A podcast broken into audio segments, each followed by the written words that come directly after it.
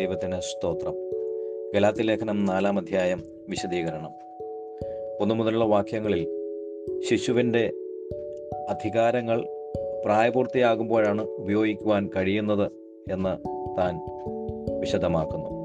മൂന്ന് മുതലുള്ള വാക്യങ്ങളിൽ ന്യായപ്രമാണത്തിലും കീഴിലിരുന്നവരായ യഹൂദന്മാരെയും ലോകത്തിന്റെ ആദ്യ പാഠങ്ങളിലും കീഴിലായിരുന്ന ജാതികളെയും ദൈവം തന്റെ സമയമായപ്പോൾ തന്റെ പുത്രനായ യേശുവിനെ അയച്ച് അവന്റെ രക്തത്താൽ വിലയ്ക്ക് വാങ്ങി. അങ്ങനെ വിശ്വസിക്കുന്നവർക്ക് പുത്രത്വം പ്രാപിക്കുവാനുള്ള അവസരമൊരുക്കി. യേശു ക്രിസ്തുവിന്റെ രക്തത്താലാണ് ദൈവം അടിമത്വത്തിൽ നിന്ന് മനുഷ്യവർഗത്തെ വിലയ്ക്ക് വാങ്ങിയത് എന്ന് മറ്റ് ഭാഗങ്ങളിലും നമുക്ക് കാണുവാൻ കഴിയുന്നുണ്ട്. ഒന്ന് കുരിന്തിയർ ആറാം അധ്യായം ഇരുപതാം വാക്യത്തിലും ഏഴാം അധ്യായം ഇരുപത്തിമൂന്നാം വാക്യത്തിലും നാം അത് കാണുന്നു. നാമെ നമ്മെ വിലയ്ക്ക് വാങ്ങിയിരിക്കുകയാണ്. അതുപോലെ തന്നെ രണ്ട് പത്രോസ് ഒന്നാം അധ്യായ രണ്ടാം അധ്യായം അതിന്റെ ഒന്നാം വാക്യം സെക്കൻഡ് പീറ്റർ ടു വൺ അവിടെയും നമുക്ക് കാണുന്നുണ്ട് നമ്മെ വിലയ്ക്ക് വാങ്ങിയിരിക്കുകയാണ്. അങ്ങനെ എങ്ങോട്ടാണ്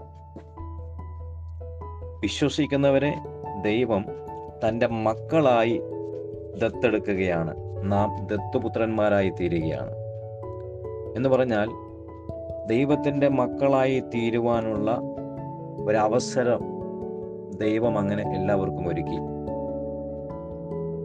ദൈവത്തിന്റെ മക്കളെന്ന് പറയുമ്പോൾ ദൈവത്തിന്റെ ഏകജാതനായ പുത്രൻ എന്ന് പറയുന്നത് യേശു ക്രിസ്തു മാത്രമാണ്.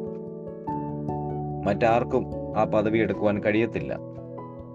മറ്റുള്ളവരെല്ലാം വിശ്വാസത്താൽ മക്കളായി ദത്തെടുക്കപ്പെടുകയാണ്. ആ രണ്ട് പൊസിഷനും വ്യത്യാസങ്ങളുണ്ട്. യേശുക്രിസ്തു ദൈവത്തിന്റെ കൃപ നിറഞ്ഞവനാണ്. അപ്പോൾ യേശുക്രിസ്തുവിനെ കുറിച്ച് യോഹനാന്റെ സുവിശേഷത്തിൽ നമുക്ക് അങ്ങനെ വായിക്കുവാൻ കഴിയുന്നുണ്ട്. കൃപയും സത്യവും നിറഞ്ഞവനായവൻ യേശുക്രിസ്തു. നാം ആരും അങ്ങനെ കൃപയും സത്യവും നിറഞ്ഞവരല്ല.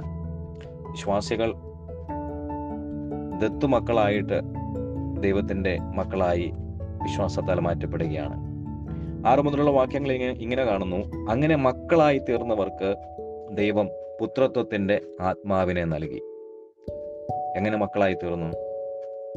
യേശുക്രിസ്തുവിന്റെ രക്തത്താൽ ദൈവം അടിമത്തത്തിൽ നിന്ന് ജനത്തെ വിലയ്ക്ക് വാങ്ങി തന്റെ വീട്ടിലേക്ക് വരുവാനുള്ള സ്വാതന്ത്ര്യം നൽകി തന്റെ മക്കളായി തീരുവാൻ ദത്തുമക്കളായി തീരുവാനുള്ള സ്വാതന്ത്ര്യം നൽകി. വിശ്വാസത്താൽ ആര് ആ ഭവനത്തിലേക്ക് കടന്നു വരുന്നുവോ? അവർക്ക് ദൈവത്തെ പിതാവേ എന്ന് വിളിക്കത്തക്ക പുത്രത്വമാണ് ദൈവം നൽകുന്നത്. അങ്ങനെ ഒരു ബന്ധത്തിലേക്ക് ദൈവം നമ്മെ കൊണ്ടുവരികയാണ്. തുടർന്ന് നമ്മൾ ഇങ്ങനെ കാണുന്നു. പുത്രത്വം പ്രാപിച്ചവർ പിന്നെ ദൈവത്താൽ അല്ലെങ്കിൽ ക്രിസ്തുവിനാൽ അവകാശികളുമായി തീരുന്നു അപ്പോൾ നാം ദൈവത്തിന്റെ അവകാശികളാണ്. ക്രിസ്തു യേശുവിൽ കൂട്ടവകാശികളാണെന്ന് റോമലേഖനം എട്ടാം അധ്യായത്തിൽ നമുക്ക് കാണുവാൻ കഴിയുന്നുണ്ട്. എട്ട് മുതലുള്ള വാക്യങ്ങൾ ശ്രദ്ധിക്കുക. നിങ്ങൾക്ക് സത്യദൈവത്തെ അറിയാത്ത ഒരു കാലമുണ്ടായിരുന്നു. അതായത് ജാതികളിൽ നിന്ന് കടന്നു വന്ന വിശ്വാസികളായിരിക്കുന്നവർക്ക് സത്യദൈവത്തെ അറിയാത്ത. ആ സമയത്ത് ദൈവമല്ലാത്തതിനെ വിവിധ രീതിയിൽ ആരാധിച്ചിരുന്നവരായിരുന്നു. അവർ ചില സമയങ്ങൾക്കും ദിവസങ്ങൾക്കും മാസങ്ങൾക്കും ഒക്കെ പ്രാധാന്യം കൽപ്പിച്ചിരുന്നു. ചില ആചാരങ്ങൾക്ക് അവർ അടിമകളായിരുന്നു. ഇതുപോലെ തന്നെ യഹൂദന്മാരും പലതരത്തിലുള്ള ആചാര ആചാര അനുഷ്ഠാനങ്ങൾ അവർക്കും ഉണ്ടായിരുന്നു. എന്നാൽ സത്യം തിരിച്ചറിഞ്ഞു കഴിഞ്ഞാൽ പിന്നെ പഴയ ആചാര അനുഷ്ഠാനങ്ങളിലേക്ക് മടങ്ങിപ്പോകരുത്.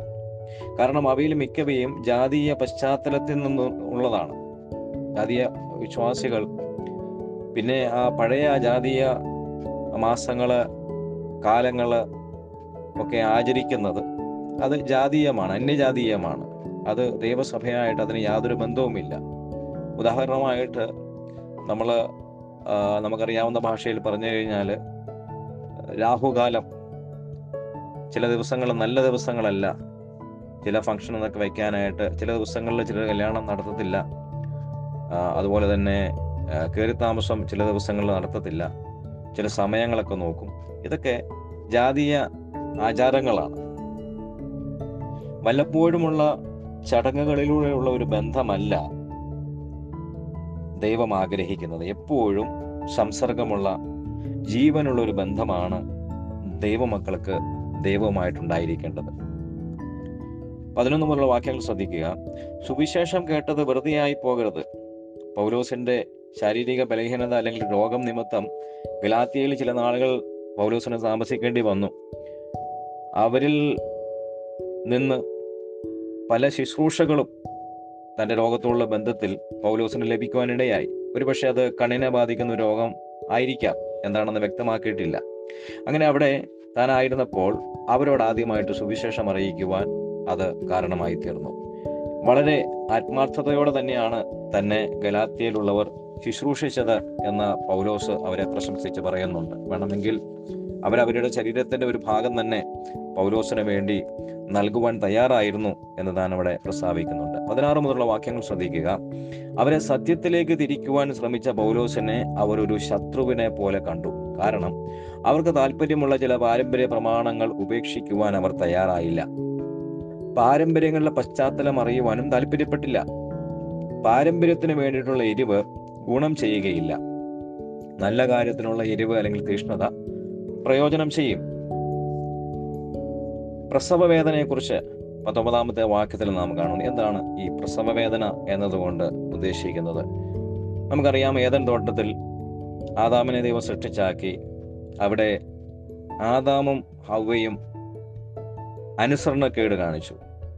അങ്ങനെ അനുസരണക്കേട് കാണിച്ചപ്പോൾ അവരുടെ ദൈവ തേജസ് അവർക്കുണ്ടായിരുന്നത് നഷ്ടപ്പെട്ടു പോയി. അവർ നഗ്നരാണെന്ന് തിരിച്ചറിഞ്ഞ് അവർ ദൈവത്തെ ഭയപ്പെട്ട് മരത്തിന്റെ പുറകിൽ പൊളിച്ചിരിക്കുകയാണ്. അപ്പോൾ ദൈവം കടന്നു ചെന്നപ്പോൾ ദൈവത്തിന് ആ സമയത്തുണ്ടാകുന്ന ഒരു വേദന പൗലോസിന് ഇവിടെ പറയുന്ന പ്രസവ വേദന എന്ന് പറയുന്നത് ആ സമയത്ത് ആദാം പാപം ചെയ്തപ്പോഴുള്ള ദൈവത്തിന്റെ ഒരു ഹൃദയവേദനയുമായിട്ട് വേണമെങ്കിൽ അതിനെ താരതമ്യപ്പെടുത്തുവാൻ കഴിയും. അവിടെ ദൈവം വിളിച്ചു ചോദിക്കുന്നുണ്ട് ആദാമേ നീ എവിടെ? എന്ന് പറഞ്ഞാൽ ആദാം എവിടെയാണെന്ന് ദൈവത്തിന് അറിയാമല്ലാഞ്ഞിട്ടല്ല ദൈവം സൃഷ്ടിതാവാണ് സർവശക്തനാണ് സർവജ്ഞാനിയാണ് ദൈവത്തിനെല്ലാം അറിയാം. ആദാം എവിടെയാണ് ആദാം എന്ത് ചെയ്തിട്ടാണ് ഒളിച്ചിരിക്കുന്നതെല്ലാം ദൈവത്തിന് അറിയാം. പക്ഷേ ദൈവത്തിന്റെ ഹൃദയവേദനയാണ് ആദാമേ നീ എന്താണ് ചെയ്തത്? എന്ന് പറഞ്ഞാൽ തെറ്റിപ്പോയ കുഞ്ഞുങ്ങളെ അല്ലെങ്കിൽ മക്കളെ കുറിച്ചുള്ള പിതാവിന്റെ ഒരു കരച്ചിലാണ് നമുക്കവിടെ കാണുവാൻ കഴിയുന്നത്.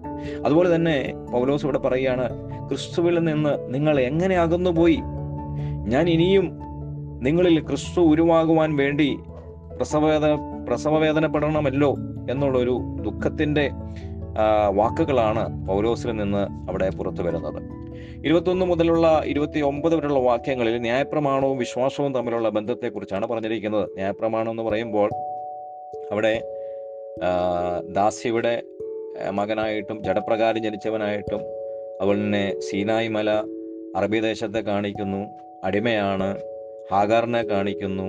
ഇപ്പോഴത്തെ എരുശലം എന്ന് പറഞ്ഞു കഴിഞ്ഞാൽ പ്രമാണങ്ങളെ അനുഷ്ഠിക്കുന്ന പാരമ്പര്യങ്ങളെ മുന്നോട്ട് കൊണ്ടുപോകുന്ന എരിശലയും അതുപോലെ തന്നെ അടിമയുടെ മക്കൾ. ഇങ്ങനെ വിവിധ രീതിയിൽ അബ്രഹാമിന്റെ മക്കളിൽ ഒരു വിഭാഗത്തെ അതായത് ഇസ്മായിലിന്റെ കൂട്ടരെ പറ്റി പറയുന്നു. രണ്ടാമത്തേത് അബ്രഹാമിന്റെ മക്കളിൽ സ്വതന്ത്രയുടെ മകനായിരിക്കുന്ന ഇസഹാക്കിനെ കുറിച്ചാണ് അവിടെ പറയുമ്പോൾ അതിന്റെ പ്രത്യേകത പറയുന്നത് സ്വതന്ത്രയുടെ മകനാണ് വാഗ്ദത്വത്താൽ ഉണ്ടായതാണ് അല്ലെങ്കിൽ ആത്മപ്രകാരം ജനിച്ചവനാണ്. അത് നമ്മുടെ അമ്മ അതായത് മീതിയുള്ള എരിശിലേം ആത്മിക എരിശിലേമിലെ മകനാണ് സ്വതന്ത്രയുടെ മകനാണ് സ്വതന്ത്രനാണ്.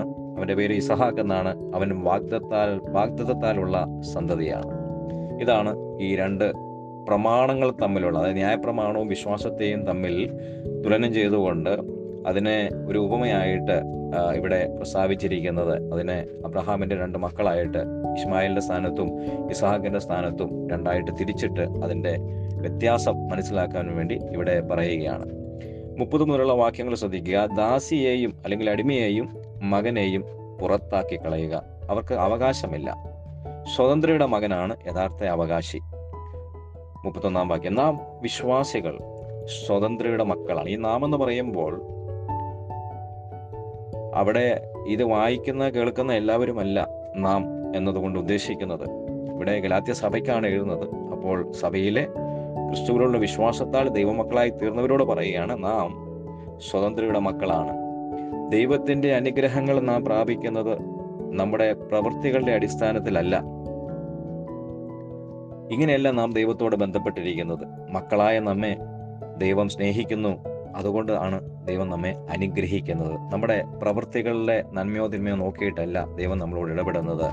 ദൈവം താൻ സ്വയം നന്മയായതുകൊണ്ട് സ്നേഹമായതുകൊണ്ട് കൃപ നിറഞ്ഞവനായതുകൊണ്ട് അതുകൊണ്ടാണ് ദൈവം തന്റെ മക്കളെ അനുഗ്രഹിക്കുന്നത്. നാം യോഗ്യരല്ലാത്തപ്പോഴും ദൈവം തന്റെ കൃപയാൽ നമ്മെ അനുഗ്രഹിക്കുവാൻ പ്രാപ്തനാണ്. ദൈവത്തിന്റെ നന്മ നമ്മെ മാനസാന്തരത്തിലേക്ക് നടത്തുന്നു. അതുകൊണ്ട് നാം എപ്പോഴും ദൈവത്തോടുള്ള ഒരു ബന്ധത്തിൽ ജീവനുള്ള ഒരു ബന്ധത്തിൽ തുടരണമെന്നാണ് പൗലോസ് ഈ ഭാഗങ്ങളിലൂടെ പറയുവാൻ ഉദ്ദേശിക്കുന്നത്. ദൈവത്തിന് സ്തോത്രം. ഈ വചനങ്ങളാൽ ദൈവം എല്ലാവരെയും അനുഗ്രഹിക്കുമാറാകട്ടെ.